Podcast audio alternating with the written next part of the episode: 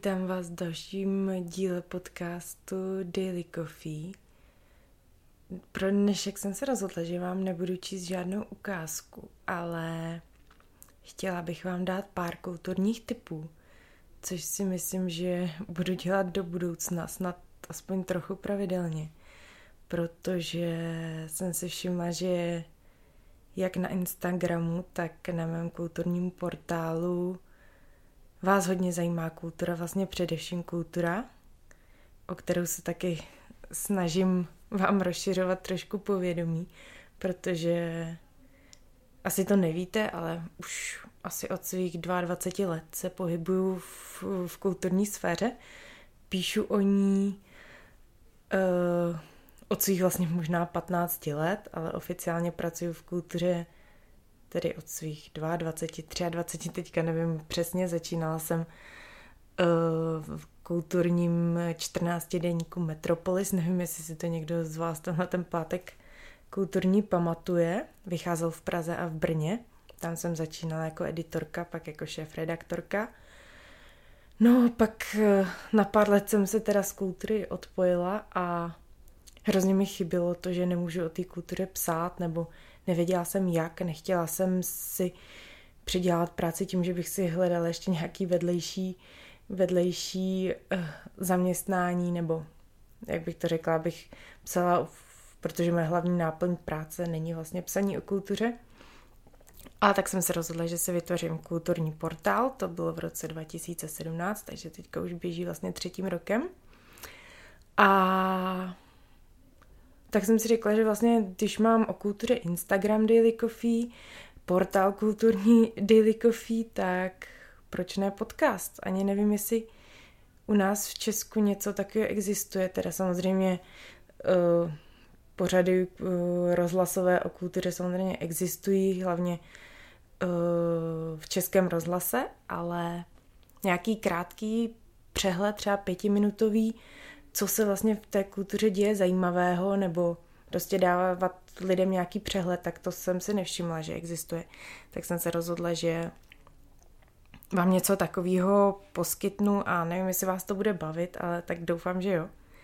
Takže dneska bych začala asi pár typy na výstavy a taky na filmy. Co se týče výstav, tak eh, ode dneška, dneska je čtvrtek, se otevřely eh, muzea, galerie, i když jenom částečně. Ale to nevadí, určitě bych vás ráda pozvala do Národní galerie na výstavu o Rembrandtovi. Není to teda výstava jenom o Rembrandtovi, jsou, jsou to, uh, najdete tam i díla vlastně jeho souputníků i uh, těch umělců, kteří vlastně Rembrandtovi předcházeli i kteří ho následovali. Ale je to hodně zajímavá výstava. Já už jsem byla na Rembrandtovi, tuším, před dvěma lety, nebo to už jsou možná tři roky v Budapešti a pak ještě před dvěma lety v Amsterdamu. A tak jsem se na tuhle výstavu hrozně těšila a nadchla mě. Myslím si, že, že fakt stojí za vidění, za vidění a že se o tomhle umělci i něco zajímavého dozvíte. A pak pokud teda se vám nechce přímo do galerie, chcete, chcete se podívat na nějakou výstavu z domova, tak bych vám určitě doporučila výstavu Příběh starého mostu, která je k dispozici na internetu a můžete si ji projít virtuálně, dozvíte se tam něco o tom vlastně, jaký most býval, a jaký už vlastně od 80. let minulého století není, protože dneska, jak všichni víme, už jsou to spíš jenom trosky, trosky toho, co, co, co most představoval kdysi dávno. A sama jsem vlastně ještě do nedávna nevěděla, jak ten most vypadal dřív a zjistila jsem, že to bylo hrozně krásné město a přijde mi škoda, že už takový není. Takže jestli se chcete podívat, jak vypadal most, most dřív a dozvědět se něco o jeho historii, tak určitě si najděte na internetu výstavu s názvem Příběh starého mostu. No a jestli máte rádi design a prostě něco, něco nového, co, co vytvářejí studenti uměleckých oborů, tak vám doporučuji výstavu, která je také k dispozici virtuálně. E, jsou to diplomky a bakalářky, je to teda soubor videí, na kterých vlastně e, bakala, ti, co e, skládali bakalářské zkoušky a diplomové zkoušky nebo magisterské zkoušky, takhle, tak ve videích najdete jejich krátké medailonky i to, co vlastně prezentovali ve svých závěrečných pracích a myslím si, že to je z hlediska design, designu i co se týče třeba udržitelnosti, tak je to hrozně zajímavý a i inspirativní si myslím pro někoho, kdo se třeba uměním zabývá nebo uměleckou činností. Takže určitě doporučuji i diplomky a bakalářky. A pak tu mám ještě jednu výstavu, ale na tu si budete muset zajít. Ta už není k dispozici virtuálně, ale určitě to za to stojí. Kupte si lístek rozhodně předem, protože samozřejmě, jak je teďka omezená kapacita v muzeích a galeriích, tak je zapotřebí prostě mít ten lístek koupený dopředu, protože nemá smysl tam čekat nebo doufat, že se někam vejdete a nepůjdete do, na tu výstavu zbytečně. Uh, takže zajděte si do Fora Karlín, říkám to snad dobře, Forum Karlín, je tam výstava Bylo nebylo, Van Gogh, Monet, Renoir. Uh, je to jako taková, uh, nevím, jak bych to řekla, uh, taková prostě výstava, ani ne, nevím, já už jsem na ní byla asi před dvěma měsícema, kdy vlastně byla novinář, novinářská premiéra té výstavy, nebo vernisáž.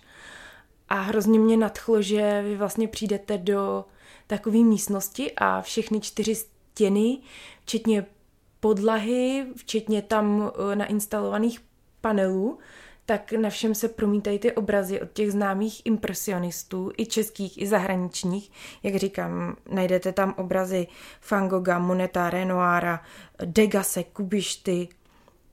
A myslím si, že i pro děti je to hrozně zajímavý. A hlavně není to tak dlouhý, trvá to tuším 35 minut, asi 40 minut a kolem vás se pohybují, jsou rozpohybované ty obrazy a fakt jako kdyby celá ta místnost, ta hala ožila. A myslím si, že to je takový jakože zajímavý způsob, jak lidi třeba donutit nenásilnou formou zajímat se o impresionismus.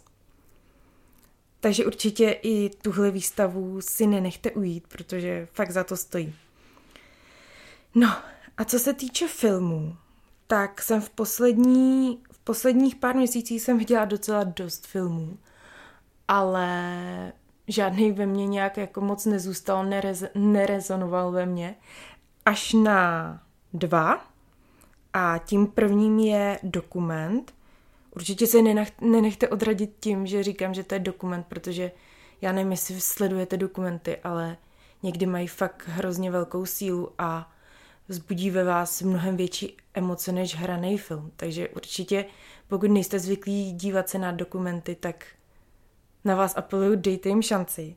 Například uh, v případě třeba, uh, co se týče dokumentu Můj otec Antonín Kratochvíl, je, je to vlastně dokument o jednom z našich nejznámějších fotografů, který fotografoval uh, ve světě nejrůznější války, konflikty na všech světadílech a je uznávaným fotografem a já už jsem byla na spoustě jeho výstav, ale nikdy jsem se o Antonína Kratochvíla nezajímala jako o člověka. Až teď v tomhle dokumentu jsem zjistila, že, že je to vlastně člověk, který vlastně dal přednost práci a vlastně zanedbával svou manželku, zanedbával svoje děti, vlastně kašlal na všechno a honil se jenom za tou dobrou fotkou, což on vlastně ani nepopírá. A ten dokument je vlastně částečně i o jeho synovi, který vlastně vypráví o tom, jaký Antonín Kratochvíl je. A přijde mi to hodně silný, vlastně ne, ne z hlediska toho fotografování, z toho, z toho uh, uměleckého hlediska, jakože Antonín Kratochvíl je fotograf, ale spíš i z toho psychologického, co se týče jeho rodiny a co si vlastně o něm jeho rodina myslí. A tak určitě vám tenhle dokument doporučím. Je to lehký, eh, nějak vás to asi úplně emočně nevyčerpá, jako možná, možná trošku, jo, ale není to zase nic, nic tak těžký, abyste se na to nemohli podívat večer po práci a nějak vás to zdeptalo, tak to určitě ne, ale přijde mi to zajímavý. No a pak tu mám jeden film, který je kreslený. Já nevím, jestli koukáte na kreslení filmy, ale mě poslední dva roky hrozně baví. A uh, film, který bych vám ráda doporučila, doporučila, se jmenuje Fanny a pes. Byl natočený v roce 2019. Je to vlastně spolupráce, tuším, uh, Německa, Lucemburska, Belgie a Česka. A je to film vlastně o pádu berlínský zdi. A je to hrozně zajímavý, protože je to podána jako pohádka pro děti. Ale to neznamená, že by to bylo nějak infantilní, protože já na to koukala úplně s otevřenou pusou a vlastně na konci jsem skoro brečela. Je to vlastně o holčičce, která má kamarádku a ta má psa. A ta kamarádka jede na konci léta na dovolenou a vlastně už se nevrátí z té dovolené, jenže Fanny to, to nevěděla. Její maminka to sice asi věděla, že, že chce uh, maminka té kamarádky zůstat v zahraničí, vlastně v Maďarsku, tam překročit hranice na západ, ale Fanny to netušila a taky mrzí, že přišla o tu svoji kamarádku. A vlastně je to líto nejen kvůli sobě, ale i kvůli tomu psovi, co ta kamarádka uh, nechala v Německu, vlastně kde v Lipsku, odehrává se to teda v Lipsku. A tak se rozhodne, že jí toho psa vrátí, takže chce podnikat různé cesty, aby mohla překročit hranice a někdy je to dost riskantní a vlastně ten kreslený seriál ukazuje, jak ty lidi tady žili, jak měli strach vlastně cokoliv udělat proti tomu režimu, protože se báli vlastně, že, že budou začený.